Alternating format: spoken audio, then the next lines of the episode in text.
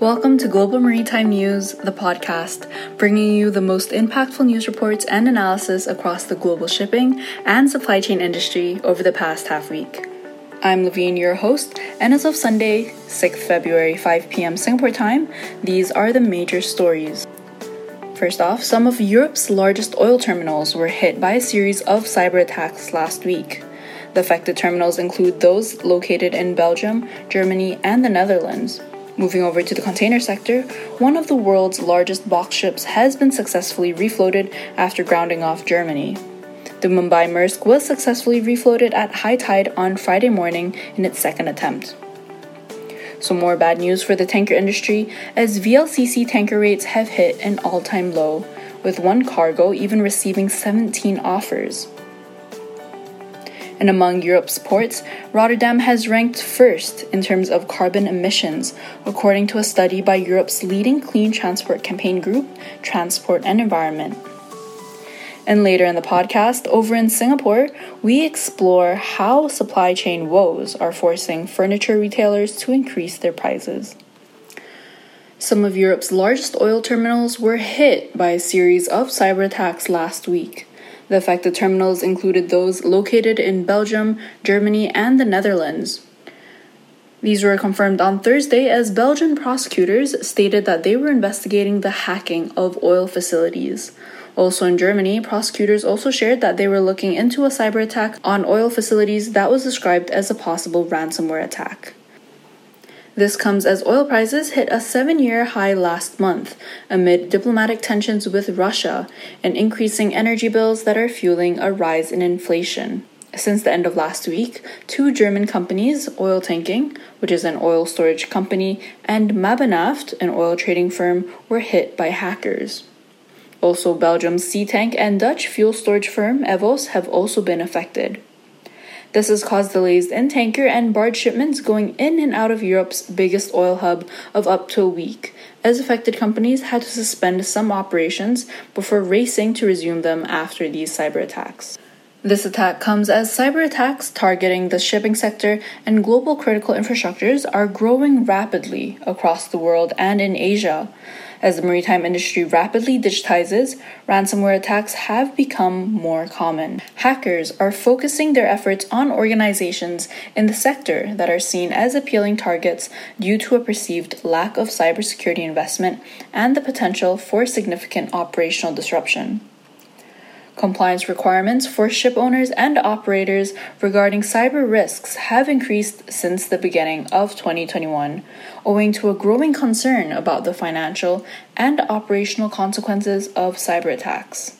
Ship owners and operators worldwide, including in Asia, are now required to follow the International Maritime Organization's resolutions on cyber risk management and guidelines.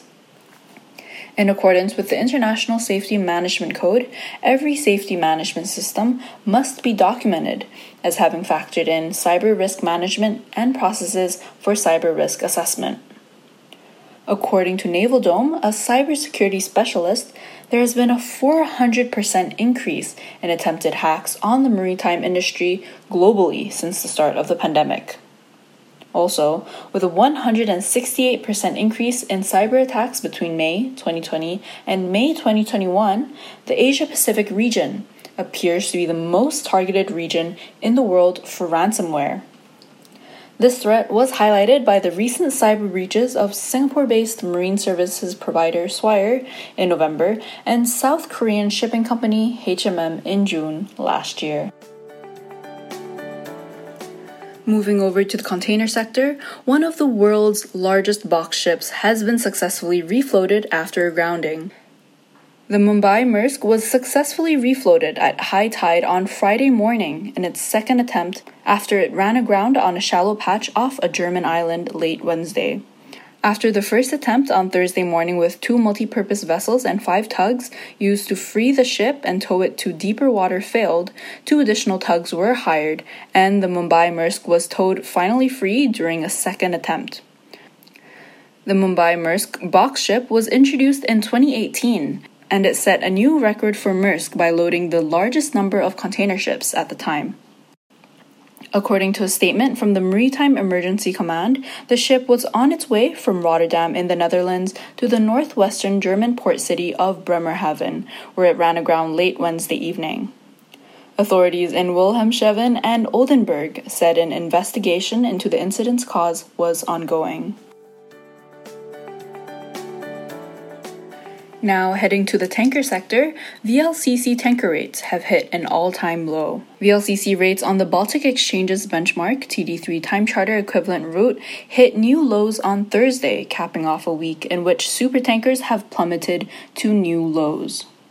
One cargo ship from the Middle East to South Korea received 17 offers before settling on a 2017 built vessel at a daily rate of around negative $23,500. Evercore analysts described the tanker markets as in shambles on Thursday. And in its quarterly report issued on Thursday as well, Belgian tanker giant Euronav warned of two major potential roadblocks for owners ahead of any tanker recovery.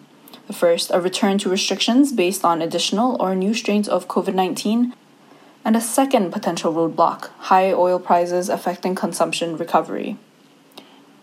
Speaking to analysts in a conference call, Euronav CEO Hugo de explained that smaller tanker operators are pulling their pants down with low rate offers and harming market prospects for the entire sector. He said that though the tonnage list of ships that can carry cargo is long, only big owners with a sizable fleet have the scale and information to determine whether a vessel is in the right position to do business. However, many tankers who have small exposure with only a handful of vessels, like two, three, four, five vessels, do not have access to that kind of information. As such, they are blurred by the long tonnage list, thinking that they're competing against numerous ships, when in fact they are not. This is especially given the existence of a lot of private cargoes that are not widely circulated and are only revealed once fixed. Thus, smaller owners in particular are then disappointed because they mistakenly believed that there were fewer cargoes than there were and offered lower rates to beat competitors. However, it may not necessarily be all doom and gloom for the VLCC sector. According to Clarksons Platou Securities, higher speed assumptions in the time charter equivalent calculations are making numbers look worse than they actually are. Speed is a key factor in producing rate guides, and Clarkson's analysts explain that because of the low rates and high fuel costs, the assumptions used in calculations have a relatively large effect on estimates. For example, to arrive at its minus 8,300 figure, the Baltic Exchange uses a laden speed of 13 knots and a ballast speed of 12.5 knots. According to the analysts, this is faster than the actual speed being used. So, according to Clarksons Platou, the four week rolling average laden speed for the VLCC fleet is approaching 11.5 knots, and the ballast speed for vessels returning to the Middle East is approaching 10.5 knots. So, as you can see, it's almost one knot lower than what is being used in the calculations. This difference in speed assumptions thus raises earnings by 8,000 per day for a non-eco vessel, thus resulting in a rate closer to zero on the Baltics measure. And over in the port sector, Rotterdam Port has topped the charts, but not for good reason. Among Europe's ports, Rotterdam has ranked first in terms of carbon emissions, according to a study by Europe's leading clean transport campaign group, Transport and Environment, or T&E for short. According to a new study ranking ports' carbon emissions, the port of Rotterdam emits nearly 14 million tons of carbon dioxide per year, putting it on par with Europe's fifth largest industrial polluter, the Weisweiler coal power plant in Germany. Antwerp and Hamburg come in second and third, respectively, with Spain accounting for three of the top 10 polluting ports. In a year of record profits for the industry, T&E urges ports to support EU wide efforts to reduce the environmental impact of shipping. Among the measures T&E would like ports to support is a shift to shoreside electrification. Also known as shoreside power, this allows ships to turn off their engines and plug into an electrical grid while at berth, and this is becoming increasingly popular as a dependable way to reduce emissions at ports. So while ports have an EU imposed deadline of 2025 to implement this technology, there is widespread industry distrust due to high costs, low return on investment, and a lack of a level playing field in international regulations. This green solution is especially important for Rotterdam and Amsterdam, where oil tankers are said to account for the majority of emissions at the port. Rotterdam Port has responded to the ENT report by announcing its plans to track vessel emissions. The Port of Rotterdam Authority will partner with BigMile Consultancy to develop a digital platform to identify and track transport related emissions within its port. Over the next half year, they will undertake a pilot project to gain a better understanding of emission levels. They intend to use AIS data to precisely calculate emissions from the transportation sector. The mission platform will assist the port and business community in making better decisions and putting strategies in place to make the facility a carbon neutral port. The project's findings will be shared with shipping companies and terminals in the second half of this year. And moving on to our final story for today's episode. Over here in Singapore, if you are thinking of buying furniture in the near future, you might want to act now before furniture retailers increase their prices. Local furniture retailers are finding it increasingly harder to maintain current prices as ongoing supply chain woes continue to push up costs exponentially. Freight rates, for example, have nearly tripled as a result of persistent shortage of shipping containers and port disruptions caused by the COVID 19 pandemic. For instance, homegrown furniture label Commune has absorbed these cost surges for more than a year, but they can no longer continue doing so. Explaining their decision, CEO Joshua Koh stated that Commune does not have the margins to stomach these rising costs and will increase prices very soon. He elaborated further that logistics holdups are the most pressing issue because prior to the pandemic, the cost of shipping a container from China to Singapore was around 500 US dollars. But it has since then soared to 3,500 US dollars, so that is almost seven times the original amount. This impact also extends beyond monetary considerations, as container shortages and port congestion have resulted in weeks long and sometimes months long delays. Commune Furniture Company has stated that its upcoming decision to raise retail prices will not be a one time increase for all its products.